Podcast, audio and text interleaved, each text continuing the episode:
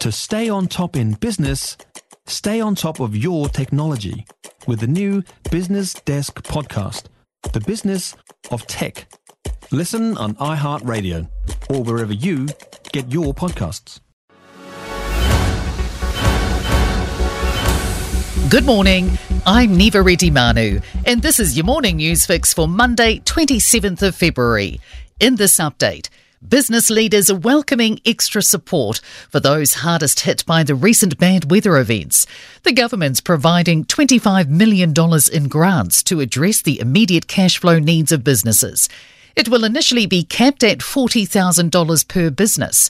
Auckland Business Chamber Chief Executive Simon Bridges says affected businesses should take advantage of the available support. If you've suffered really serious damage or loss of business after the first floods, there's now a funding stream available to you. Meanwhile, the number of people still uncontactable following Cyclone Gabrielle has dropped to eight.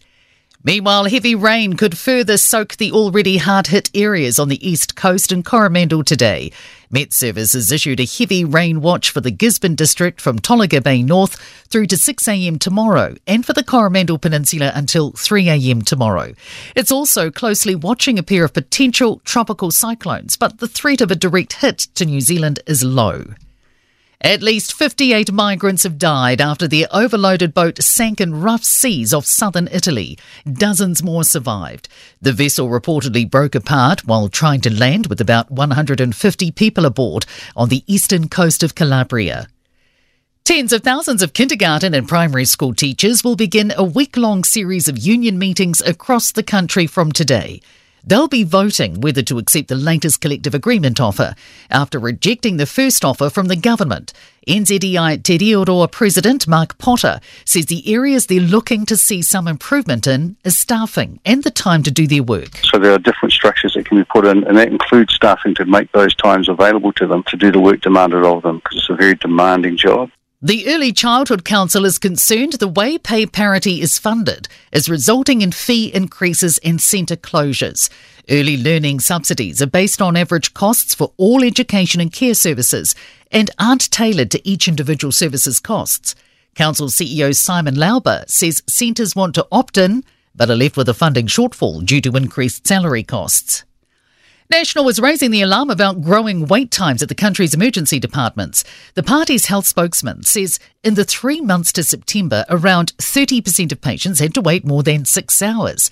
Dr. Shane Reti says he's heard stories of people waiting more than a day for treatment. He says the country's waited too long to give medical staff the pathway to residency. Canada and Australia have had first shot at those international nurses who might have been available to us. It's a really hard time, and we've got winter coming up. Te Whatu Ora says it's working to increase staffing and reduce high levels of demand. In sport, Australia's claimed a three-peat of Women's 2020 World Cups, with South Africa falling short of the 157 run target in the final. Beth Mooney made 74 for Australia. New Zealand are 202 for 3 in their second innings, trailing by 24 runs, heading into the fourth day of the second cricket test against England in Wellington. France have beaten Scotland 32 21 in Paris in the Six Nations, and Lydia Ko has finished tied for sixth at the LPGA's Thailand event. I'm Niva Retimanu. That's your latest news fix. We'll be back with the next update at midday from the Newstalk ZB Newsroom.